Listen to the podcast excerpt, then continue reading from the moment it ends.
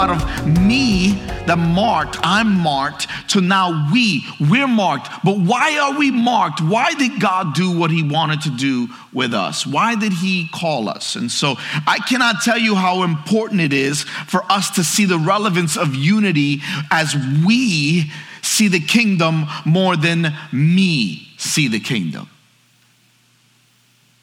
So, this is who we are. We is always greater than me. We is always greater than me. So, what do we do when we look at the church? What does a church look like when we is an element? When we is in play, right? Not we like the video game we, because some of you are like, I like that too. I play tennis. I'm a real good tennis player. Who's a really good Wii player, but when you played it in real life, you can't do jack? Anybody? I think I talked about this some time ago when uh, we, we first got the Wii. Uh, uh, one of my children, who remain nameless, uh, was on the couch like this. They got so good at it, they were doing this. This is how they were playing.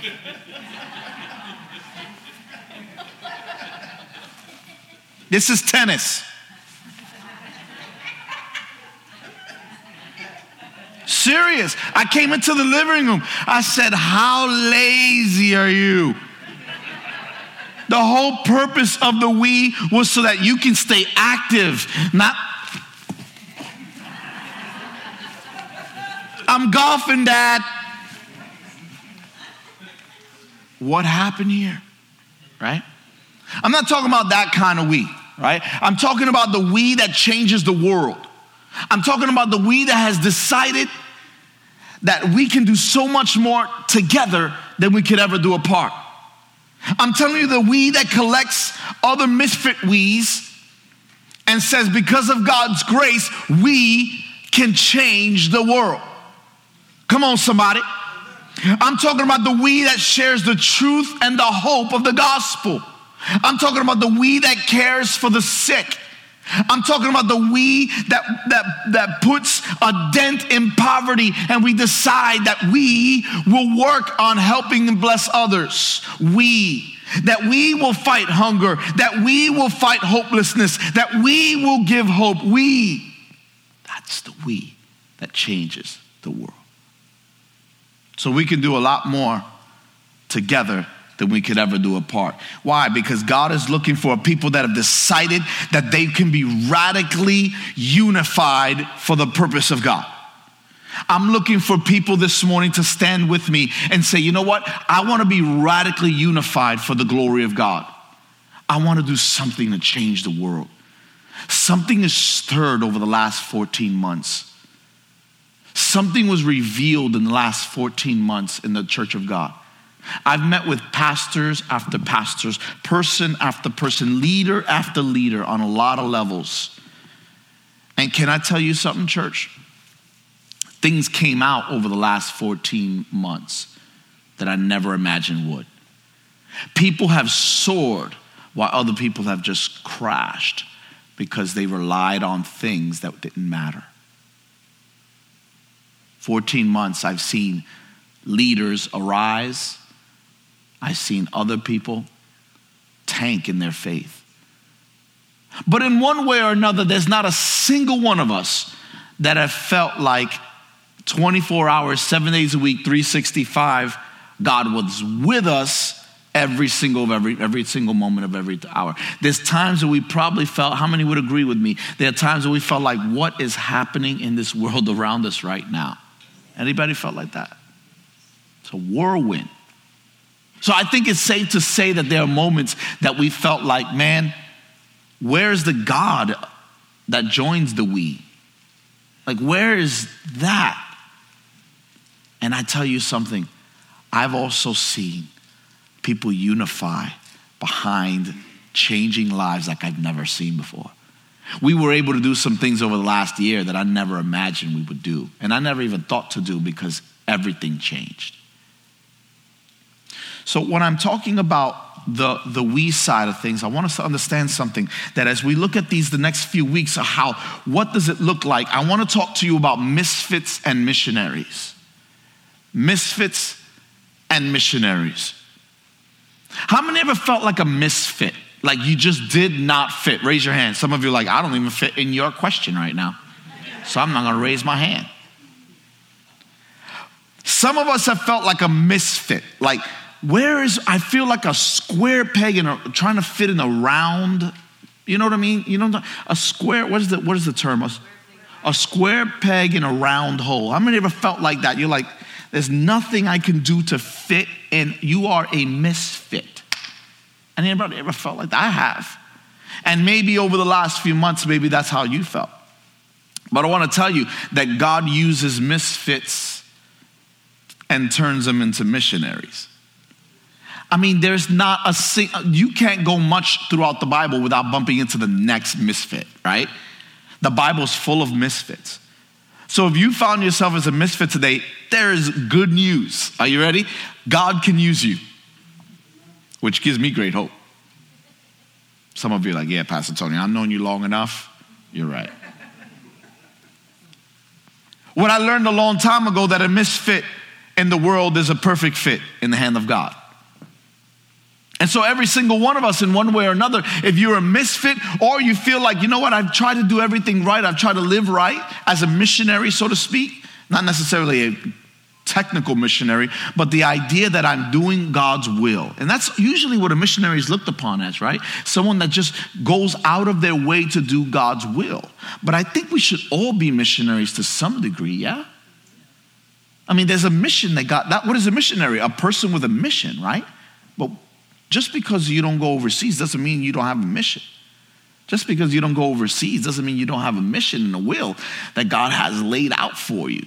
And so, no matter where you fit, whether you're a misfit or a missionary, God is calling. And sometimes we feel like both. Anybody ever felt like both? You're like interchangeable, like depending on how my week is going. Ever felt like one week, I feel like a misfit this week. And the next week, like, I feel like a missionary. I feel pretty good about this week. And then the next week, you're like, oh, I'm, I'm back to misfits again. But here's the thing God is not intimidated by that. God will use misfits and missionaries, and that's what makes the we greater than the me. And so here's a thought for you me is simply we upside down. If you can turn your me, your, ups, your life upside down, you can turn to we very easily. So, what do we do with that? What do we do with that? As, as I approach today, I want us to understand that something that even when we're at our weakest, that's when God is made strong. Did you get that? When we're at our weakest point, that's when God is made strong. So let's let's look at this because Jesus invites misfits to become missionaries. And, and I want to share a passage that we actually talked about several weeks ago in our last series, but I want to kind of bring it around again to look at it at a slightly different angle. Can we do that? Because scripture is funny like that. You can look at it one way, and then depending on what you're talking about, you can look at it and see a whole different angle. So let's look at this at Matthew 4. Who's got Matthew 4 with them? Matthew chapter 4, verses 18 to 22. Follow with me. The media team's gonna have to follow me closely on slides and camera because I am hyped this morning. I got a lot of energy right now because I feel like God is, this message is burning in my spirit. Because what if the church started realizing how powerful they can be? Y'all quiet, man. I swear I'm gonna be here till three o'clock. I'm gonna. You with me? I'm telling you right now that what if we decided, what if we decided that following him was our number one priority? So let's look at this for a moment. Matthew chapter 4, and I have the verses up on the screen if you don't have it. Matthew chapter 4, verses 18 to 22. And here's the first couple of verses. As Jesus was walking beside the Sea of Galilee, he saw two brothers, Simon and called Peter, and his brother Andrew. How many remember I read that a few weeks ago back in the Mark series, right? I read that. But watch this. They were casting, they, everybody say they. They were casting a net into the lake for they, everybody say they they were fishermen. Come, follow me, Jesus said, and I will send you out to fish for people. Or some of your translations may say, fishers of men, right? And this is not a dating app, this is not a dating scripture. Okay? This is where Jesus Christ is saying, I'm to have you encounter people with my presence. I'm going to send you out to bring people. And so when we looked at it in the March series, we looked at how God is calling you to bring other people in. But if we look at the context of the verse, we begin to see other words that begin to pop out in, the, in light of the we, right? In light of we, he saw two brothers.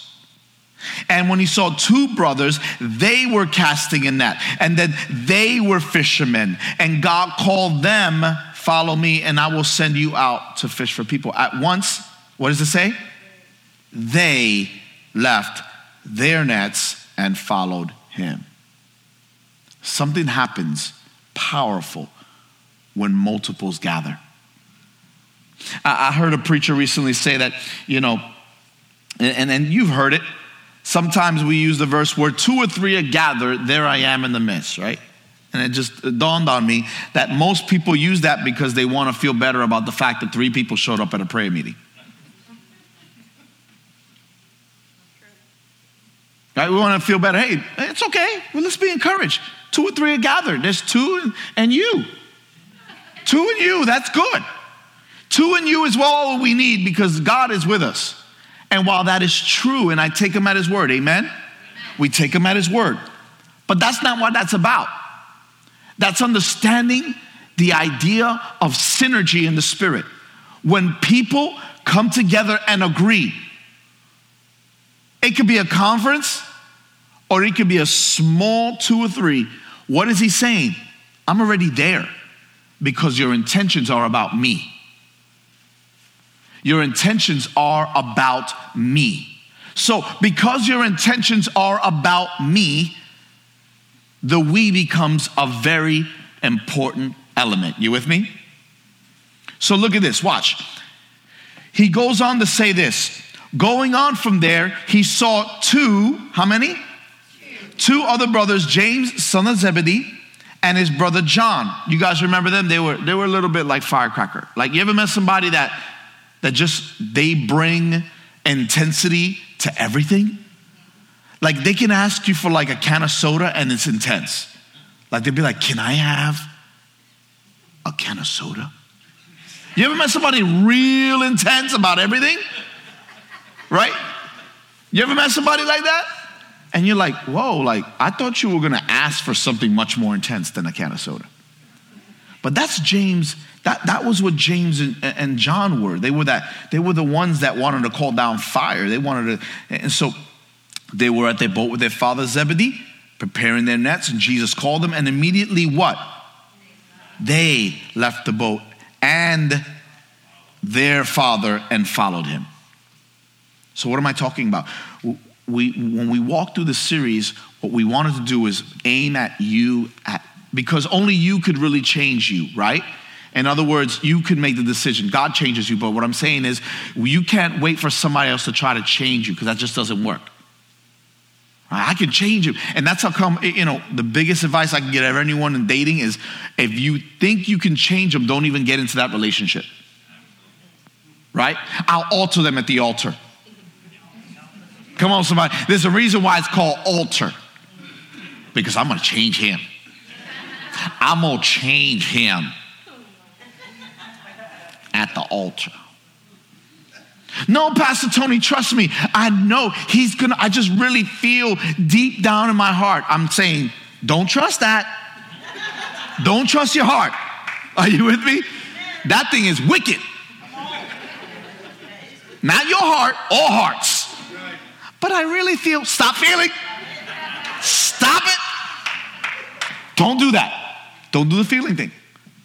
But no, no, don't, don't feel. Trust. And what we got to understand is we have to do our part and understand that we are in charge of ourselves first. And that's where we were in the first series. Now we have to begin to look at how can we as a church make an impact on the world. Amen? So it's always we greater than me. So I believe that God wants us to see that there are things. And so the previous series was about my part. This series is about our part. What is our part together?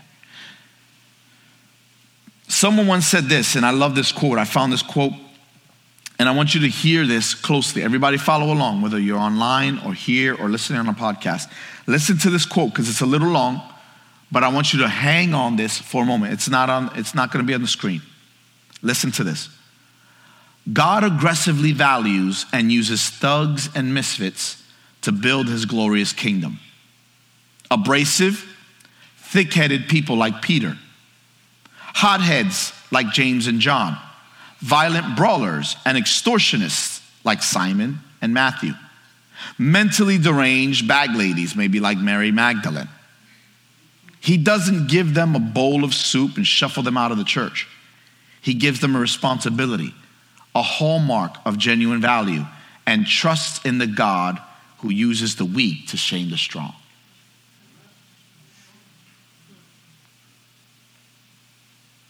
I said this before in the last series, and it bears repeating. If you were going to start something, you would probably go out and find the best of the best in that, in that field, right? You say, if I'm going to start something, a business, first I need to find a good marketeer, right? Someone that's good at marketing. And then I got to find someone that creates a great logo, right? Then I got to find someone that does great web design. Then I got to find someone that does this and someone that does that and some right? How many are with me? Raise your hand if that's how you would approach starting a business. Find the best in what you could do, right? Most of us will be that way. But here's what Jesus did. Find me the people that are at least willing. Because God plus one is always the majority. God says, I, I'll take care of the empowerment. You just take care of the availability. I'll take care of the ability. Just make yourself available. I'm asking you today are you available for God? Because the last series we were talking about how you were individually available. Now, what are we doing as a body to make a difference? Some of you still haven't found your place. This is where you begin to look at this. And before we can go define grace, the grace that God has saved you with, let's look at for a moment what grace doesn't look like. You say, why should I serve? Well, because of God's grace. And let me tell you what grace is not. Can I do that for a moment? Can I tell you what grace isn't? Because a lot of people kind of have a different perspective of grace, maybe even a different, different definition. Let me tell you something grace right now is not a term, grace is not a doctrine. Grace is not a buzzword. Grace is not the words of a song nor a prayer before meals. Grace is not a name plastered, just plastered on our churches. Grace is not merely niceness or kindness. You treat someone with grace, right? It's not something that just can be, be completely understood. In fact, let me tell you what grace is it is something that can never grow old or stale. It's understanding that God has loved you through you. He went through you to love you, and He still loves you the way He started loving you before He went through you. He looked at all of your life and after looking at all of your life, he still loves you the same. Friends, that is a picture of grace. So you say, why should I, why should I concern myself with the we element? Because there's not a single person in this room that has not been saved by grace. Are you following me? Uh, uh, let me say this again, because I think that came out a little weird.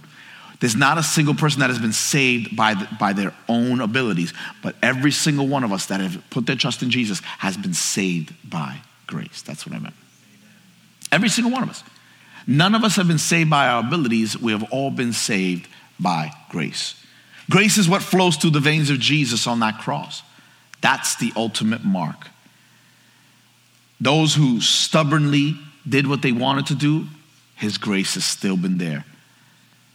He loved the one who gladly uh, uh, decided that they never want to see Jesus, they never want to follow him. He loved them anyway through their, their struggles and their pain and said, Regardless of you, I love you. And that, my friends, is a picture of grace. That's how Jesus started his church. He started it with grace. He started it with people that didn't look like everything we ever imagined to start the church with. Think about the people he started the church with. Think about the people he chose as disciples. One of them was later going to betray him, and he still picked them. Would you pick somebody that you knew was going to steal from you to take care of your money? He gave them freedom to be able to choose what they wanted to do. Even though he knew, he gave them a choice. And today, each of us have a choice to walk in the kingdom of God as me or walk in the kingdom of God as we. Are you with me? There's so much more that we can do together than we could do apart. So Jesus taught them by personal example. What did he do? Disciples came to Jesus said, what did they say? They said, teach us how to pray. He didn't say, teach us how to market, teach us how to worship, teach us how to do uh, music, teach us how to whatever. Said, Master, teach us how to pray.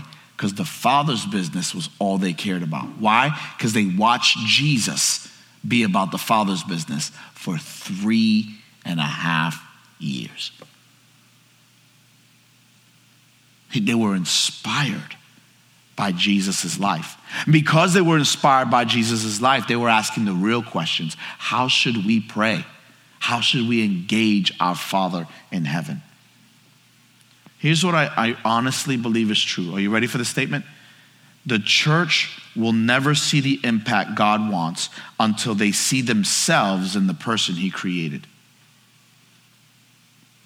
You will never be able to do what God wants you to do until you see how much of yourself is in you and begin to empty yourself and let God's grace take place of that. So, what does the church look like? J- Jesus taught the church how to pray and how to worship, how to heal and how to help, how to lead and how to love, how to save and how to serve, how greater faith and have greater desires and to be live a life that is untouchable and unshakable because of his Holy Spirit in our lives. So what are we talking about? Ephesians 2. Let's look at that for a moment. I think I have that verse up on the screen. Ephesians 2. You are no longer foreigners and strangers but fellow citizens with God's people and also members of his household. You know what he's saying? You went from you to we. When you join the family of God, you join the we fam. Us. Built on the foundation of who? The apostles and the prophets, the people that follow Jesus. That's what we build everything that we believe on what he taught the apostles because he taught them what they, how they should live. With Jesus Christ, or Christ Jesus himself, as the chief cornerstone. What are we saying? You are not strangers to God because Christ's death on the cross has made you family. You with me? Christ's death on the cross made you family. So in him, the whole building, let's look at verse 21 for a moment. Therefore, no, verse 21, yep. In him, the whole building is joined together and rises to become the temple or the holy temple in the Lord. And in him, you too are being what? Did you see that? In him, you're being built together. Built what? Together. Friends, something happens together that can never happen alone. Ephesians is a great example, and in him, you too are being built, not solo, not solo, built together. Can I talk to you for a moment? It's time we come out of our homes and start believing God for great things. 14 months later, it's time that we start looking at being built together. This church will be stronger, not just this church, but the church worldwide will be better when everybody has decided that we're being, we're being built together. Listen, I've been patient as a pastor for the last 14 months. But now is time to realize what we can do together, we can never do alone. Whether you're online, this is not a point of judgment. This is me telling you as pastor, it's time we step out. Something went seriously wrong around the, around the last 14 months where the Bible has been very specific about if we are needing prayer to come and let people pray for you. Where instead we've been pushed, pushed, and I understand to some degree, hear me, we've been pushed away to say, stay, stay, stay. And then there are people wondering why they're struggling so bad. Why? Because they can't be built alone. There's certain things that have to be built together. Together.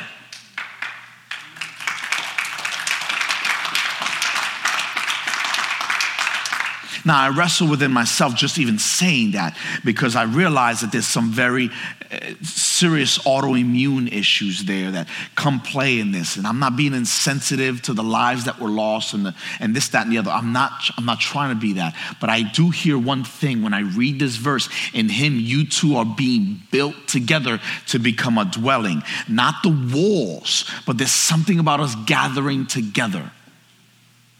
And when we had to do that, even virtually, there was a struggle for people to show up because there was already a struggle internally. So here's what I'm saying to you there's something that happens when the people have decided enough is enough, and I think we need to do something about it. This world is dark because some of the light have been hidden for too long.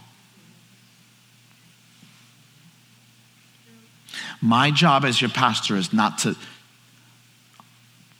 tinker toe around all the different things that we don't want to offend anybody with.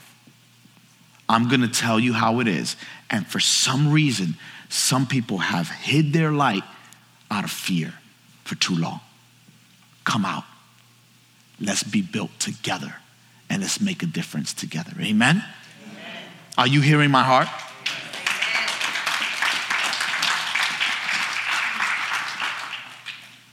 Because we're called to be a dwelling place in which God lives by his Spirit. We are his dwelling. Did you know that the Holy Spirit dwells in you? If you're a believer today and you call yourself a Christian, did you know the Holy Spirit dwells in you? Did you know that? And and so Jesus commissioned the church to, to, to keep going, to love God and to love people and to serve with our gifts and give hope. That's our that's the goal of God. So Philippians tells us, therefore, if there's any encouragement, if any consolation of love, there's a sense of unity that he's talking about here. He says, if any fellowship of the Spirit, if any affection and compassion, make my joy complete by being of the same mind God wants us to be of the same mind. And that happens when we gather together. That happens when we come together. I don't know about you guys, but I could have a I could have a horrible week, but when I come into this building and I start turning lights on on Sunday morning, I get excited every single time. I do my routine every Sunday morning. I walk through and I, I turn things on and I'm as I'm walking through I'm going, "Oh man, this building's going to be full with some people here uh, in a few in a few hours." And I start praying, "God, let your Holy Spirit move." And I don't care if it's not about me. I don't want it to be about me. But if anything happens that, uh, uh, in this room, it has to happen from you. I don't, have, I don't care how great my sermon is or if I bomb it, because I've bombed a few. How many ever had like a speech or something you're like, man, that was the worst ever? You felt like that was, I've had those moments where I walk away going, did anybody understand anything I just said? And then somebody will come up to me and say, Pastor Tony, that word was for me. And I'll go, oh, good thing, at least there's one. That was a close one, right? Now, you ever felt that way? Just like, at least there's one. I mean, this. But the weaker I am, the stronger he is. That's why he started the church with people that were misfits, because he turns misfits into missionaries. He turns misfits into missionaries. And sometimes the missionaries are the misfit, right? So let me share with you a couple quick thoughts. John chapter 13. When we're talking about unity, unity makes love understandable, right? Can I have the ushers turn the house lights up a little more? Because I think some people might be falling asleep. I'm not hearing too many amen, so I'm gonna, I'm gonna work a little harder. I'm not gonna lull you to sleep here for a moment. Hear me. Unity does things in the kingdom of God that no one can do alone. It brings about a power of the resurrection that none of us can duplicate on our own. Unity makes love clear and understandable. John 13, 35. By this, everyone will know that you are my disciples if you love one another. Psalm 133, 1. Behold, how good and how pleasant it is for brethren to dwell together in what? Unity. Something happens when the me is flipped. When I flip on my me, it becomes we, and something very interesting happens. So, what does the biblical unity look like? Let me tell you four quick thoughts, and these are not long points, but here it is. You ready? Everybody say yeah. yeah. Okay, you're good. You're awake. Good. So, watch this. Number one, we are called to walk in the same mind. Walk in the same mind. What we look at is we look at that verse here. You look at verse 2 make my joy complete by being of the same mind. That's verse 2. Point 1 is based on verse 2. Same mind, same thoughts. We Christians must develop the actions. And those of you that are seeking God, we have to understand that there is nothing outside of Jesus that gives you true joy. Sin will have pleasure for a little while. But true joy only comes in Christ. Jesus was willing to die for the sake of others. Jesus was committed to obey the Father because he wanted to be of the same mind that the Father he served was of. You follow me? He looked for Jesus, he was lost. He went back to the temple. He said, Why were you, what were you doing? Wouldn't you, what, why did you get so shocked all of a sudden? I was about the Father's business. Mindset. Number two, we're called to walk in the same love. Jesus' sacrificial love on that cross was, for the, was the new standard. The new standard that he raised the bar. How many ever seen somebody uh, do something amazing and then you're next and you're like,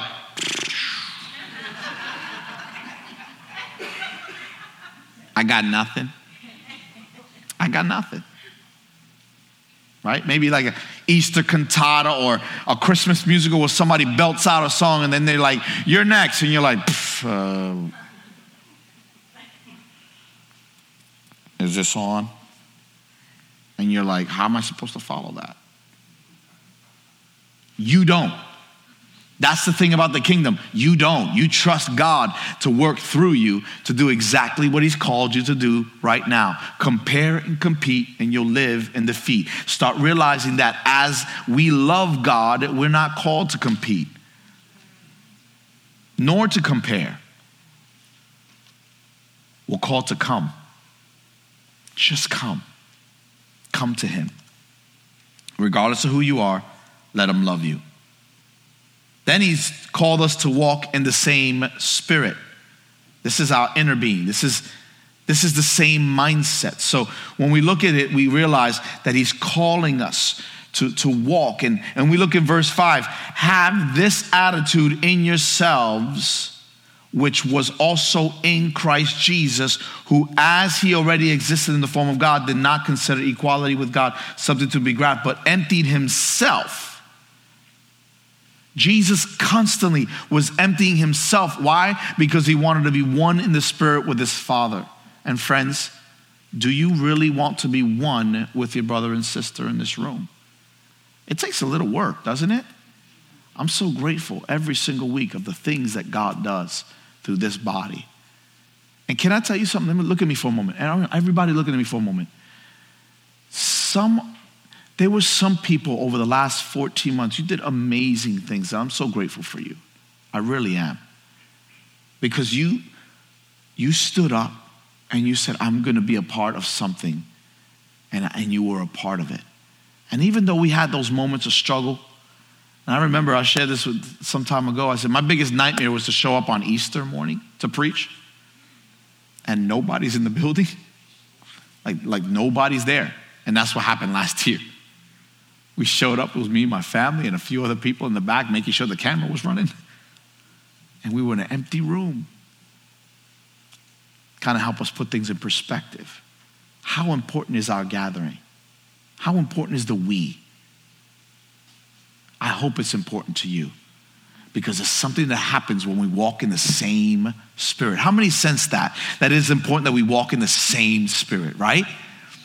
because it refers to our inner being. It means that we got to go deeper. Something happens. God desires that we be unified in our spirits, unified in our souls.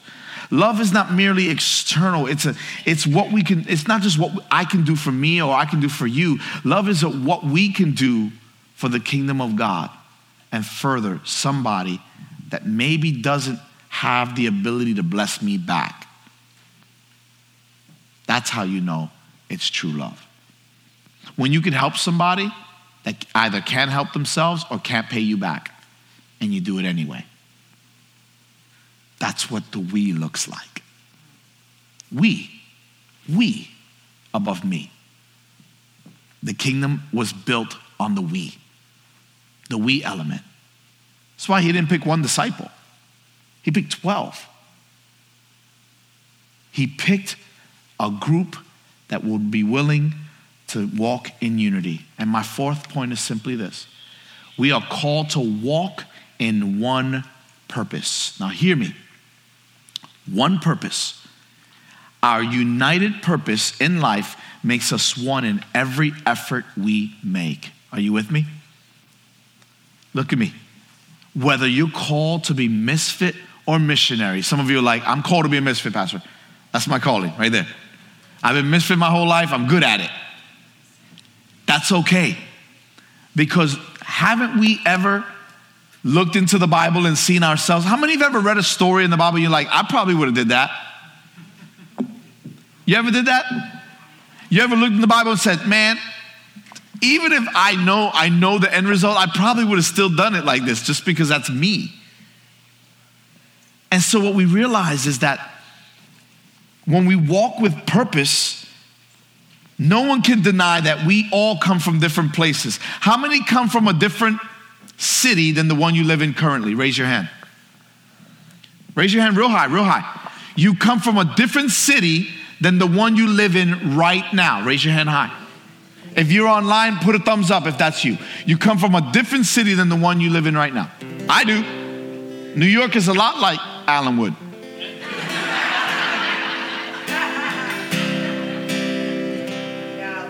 said no one ever.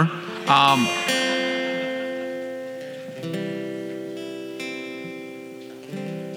but that's where I am. That's where I am. I realize that every season,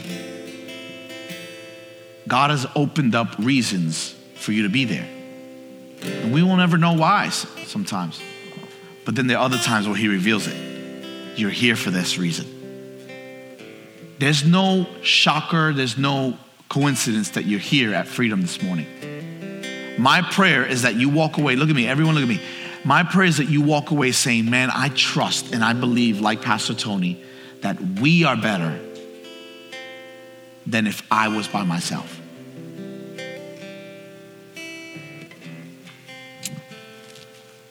Jesus leads us forward as misfits and missionaries, and no matter where we are, He's called us to make an effort. So here's what I want to say to you as we begin to kind of put this into a close. I, I read through the Bible, and when I bump into somebody that I go, ah, why did they do that? If I was to put my name instead in that, I'd be like, ooh, I probably, I might have done the same thing. But I also can't live in such a way that I don't realize that there was once I was lost. So when we operate as a church, that is the church worldwide, we must always operate with the understanding that we were once lost. The world doesn't see that. The world doesn't look at us and go, yeah, they were, they were not Christian once. They look at us and go, they think they're perfect. Right? That's how the world sees church and church people, right? So, like, when you were in the world and you were reckless, people be like, she's reckless. He's reckless. And then you come to Christ, get your life fixed up, they think they're perfect. Like, you can't win, right? They think they're so perfect going to church, church, you know, church. That's why I don't go to church. They all think they're perfect. Really? I go to church because I realize I'm not. Right? Right? Come on, show it. Come on, right? Maybe you're, listen, maybe you're at home right now and you're watching this. Allow me just a moment. Maybe you're home watching, you think, man, all those Christians, they go to church because they, they're all perfect and they got it all figured out by show of applause, how many realize you are not perfect? Come on.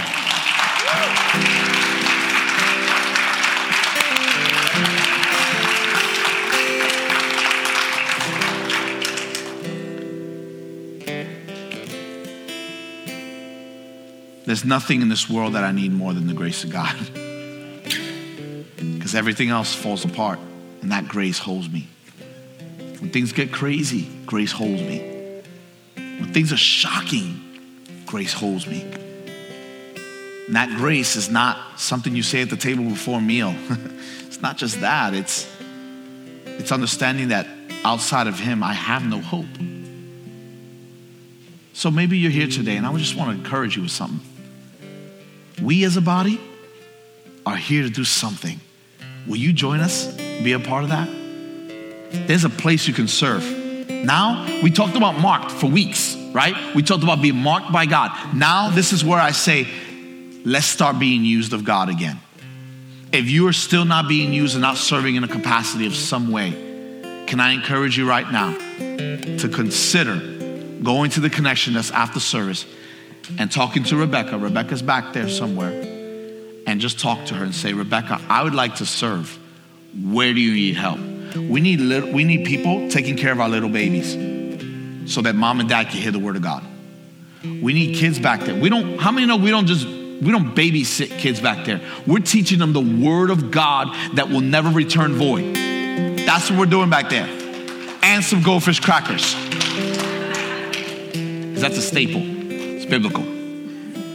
Fishers of cracker. It's in the, it's in the amplified. Um, Yes. I'm not gonna lie, there's some adults that like the fishies too. Um, but where are you serving? If you're not, pray about it. You don't need to pray too hard because God wants to use you. Amen? Why? Because the we.